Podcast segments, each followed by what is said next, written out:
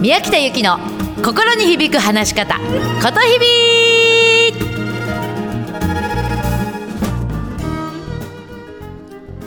おはようございます。7月19日金曜日、心に響く話し方、ことひびの宮北由紀です。ことひびとは言葉が響く、自分の心に響く言葉で話をしようねという意味です。いかがお過ごしですか？いよいよ明日から夏休みじゃない？いいよね、夏休み20日から始まる人って。みんなにとってさ、夏休みってどんな思い出があるんだろう。私ね、ちょっと考えたわけ。何があったかなって。でね、忘れもしないのがね、私ね、夏休みで小学校の頃って、私おじいちゃんおばあちゃんが長野県の須坂市にいたのね。でもおじいちゃんおばあちゃんとこに行くのが大好きだったので、ちょうどその時夏休みが入るその次の日に、須坂市の我流公園の花火大会があるわけ。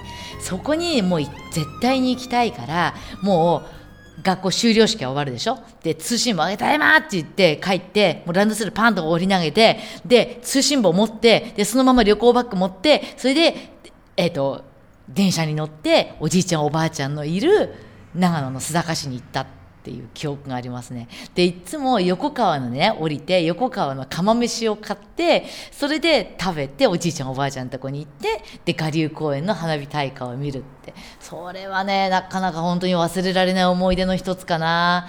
みんなはどんな夏休みの思い出がありますか？はい、そんなね、お便りなんかもぜひ番組宛てにお寄せいただければと思います。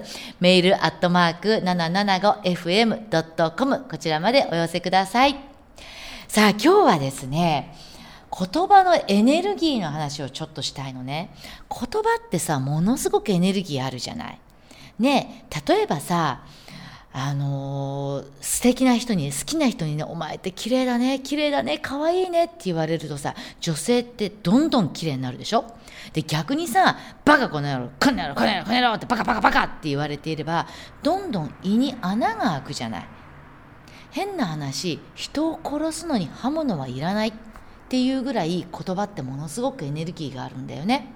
で、ことひびではこの言葉のエネルギーを有効活用しようよって言っています。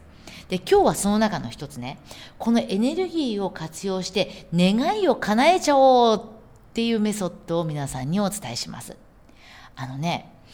自分がこれやりたいなとか、こんなことしてみたいな、ここに行きたいなって願いがあるでしょ。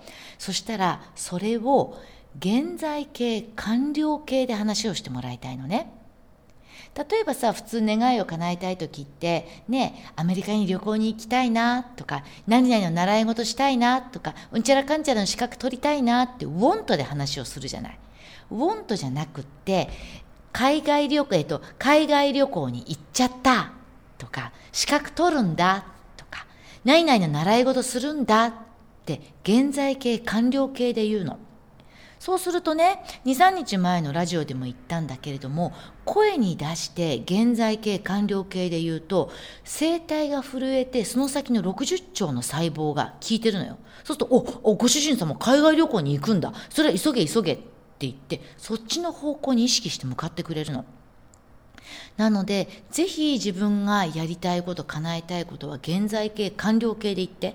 で、これね、手帳とかに書くのも効果的。よくさ、手帳にみんなさ、やりたいこと、今月の目標とか今年の目標とか、会社で言えば下半期の目標とかって書きません？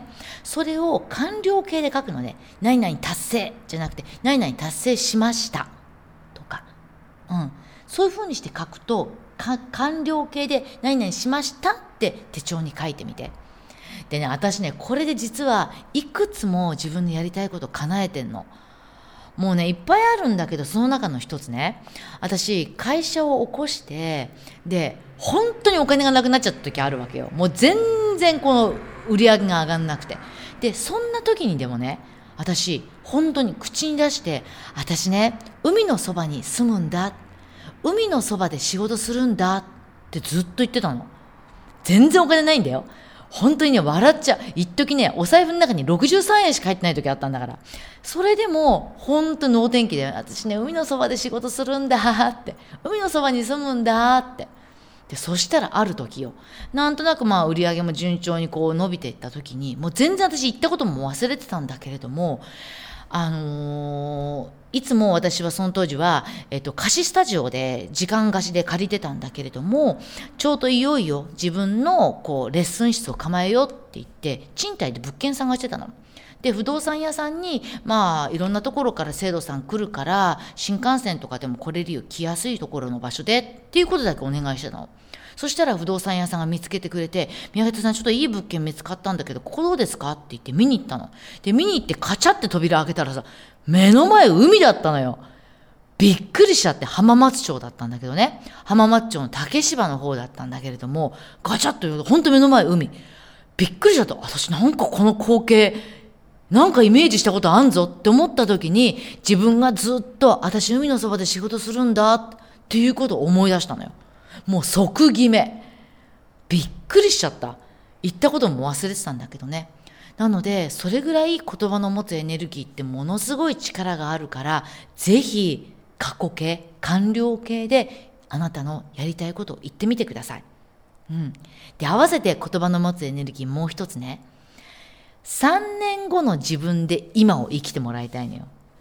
3年後の自分で今を生きる。例えばさ、皆さんさ、3年後、具体的にリアルにイメージしてみて。今2019年じゃん。そうすると3年後って2022年だよね。2022年ってどんな生活を送ってる？どんな家に住んでる？誰と住んでる？どんな生活してる？具体的にイメージしてもらいたいのね。そしたらそれをさ、私こういう生活したい、こんな人と住んでこんな生活をしたいって憧れる人をこう見つめる、遠く彼方を見つめるんじゃなくって、もうそれがすでに入っている自分、もうすでにそれができちゃってる自分で今の生活をしてもらいたいんですよ。どういうことかというとね、これね、私もね、もう私もね、叶えたいから言っちゃうよ。私はもう3年後じゃなくて5年後なんだけども、5年後にはね、自分の、アトリエを一軒家で構えたいんですよ。でも決まってんのね。1階が受付とオープンキッチン。みんなでご飯食べたいから。で、2階がスタジオ。で、スタジオも、大きな、そうだな、150人ぐらい入るようなスタジオ。と、ちょっとした個別レッスンができるような2つのスタジオ、ちっちゃなスタジオ2つあるのね。それが2階。で、3階は私のプライベートルームで、4階はハーブガーデン、ベランダになってハーブガーデンになってんの言っちゃった。これが私の5年後ね。で、そうした時にこういうアトリエ、こういう一軒家構えたいなーって遠くを見つめるんじゃなくって、その自分で今を生きるんですよ。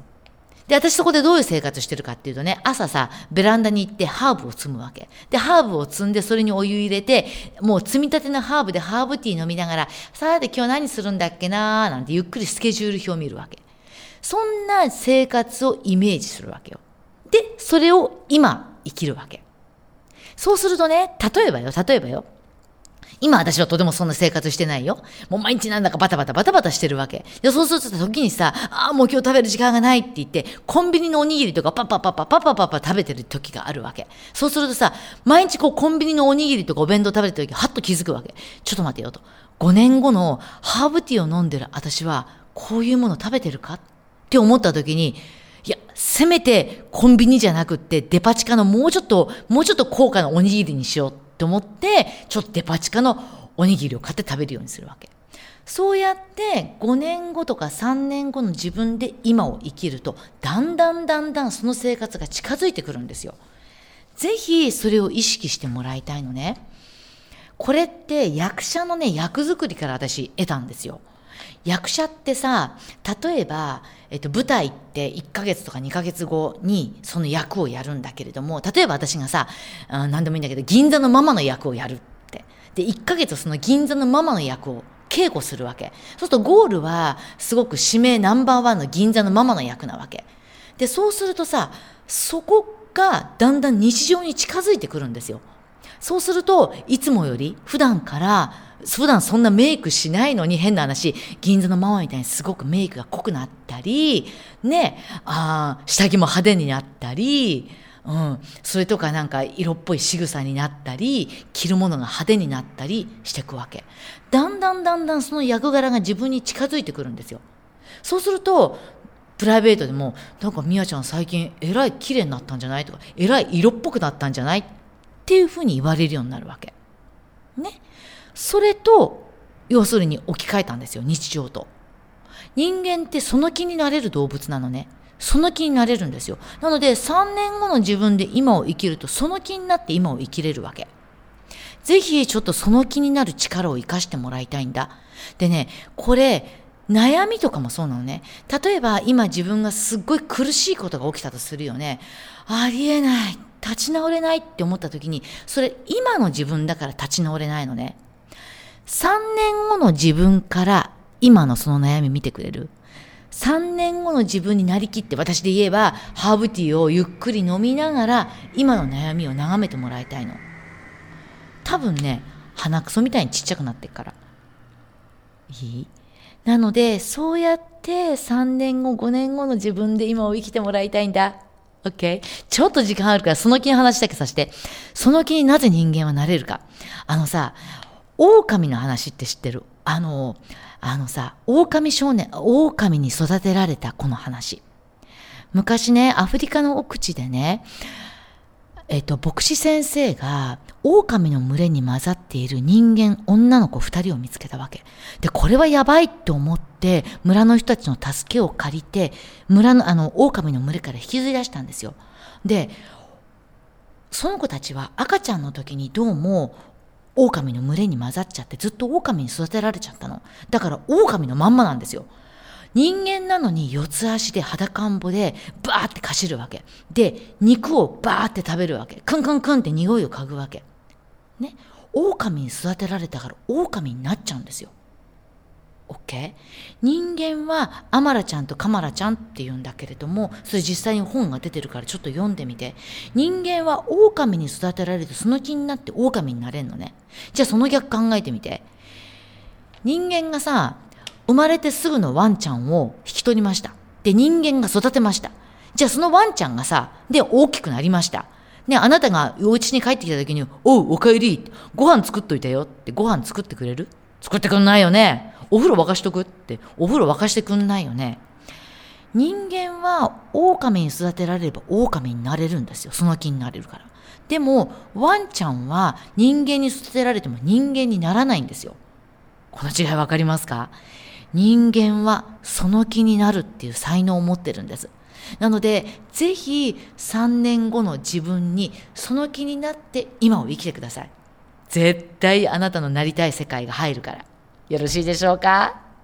はい、こんな話も含めてね、メルマガでも、ぜひ話をしていますので、ぜひ登録していただきたいと思います。毎日12時、お昼12時に流してます。メルマガ宮北で検索してください。そこでね、メールアドレスとそれからお名前を言っていただければ OK だからね。はい。さあ、それでは週末金曜日、明日から土曜日、明日から夏休み、ちょっとウキウキだね。今日一日元気にお過ごしください。今日の一曲です。岡田和樹さんの神様からの贈り物。ゆっくり心を癒してください。うまく話すな、心込めて話してね。心に響く話し方、ことひびの宮北ゆきでした。素敵な週末、そして素敵な夏休みを。じゃあね、またね。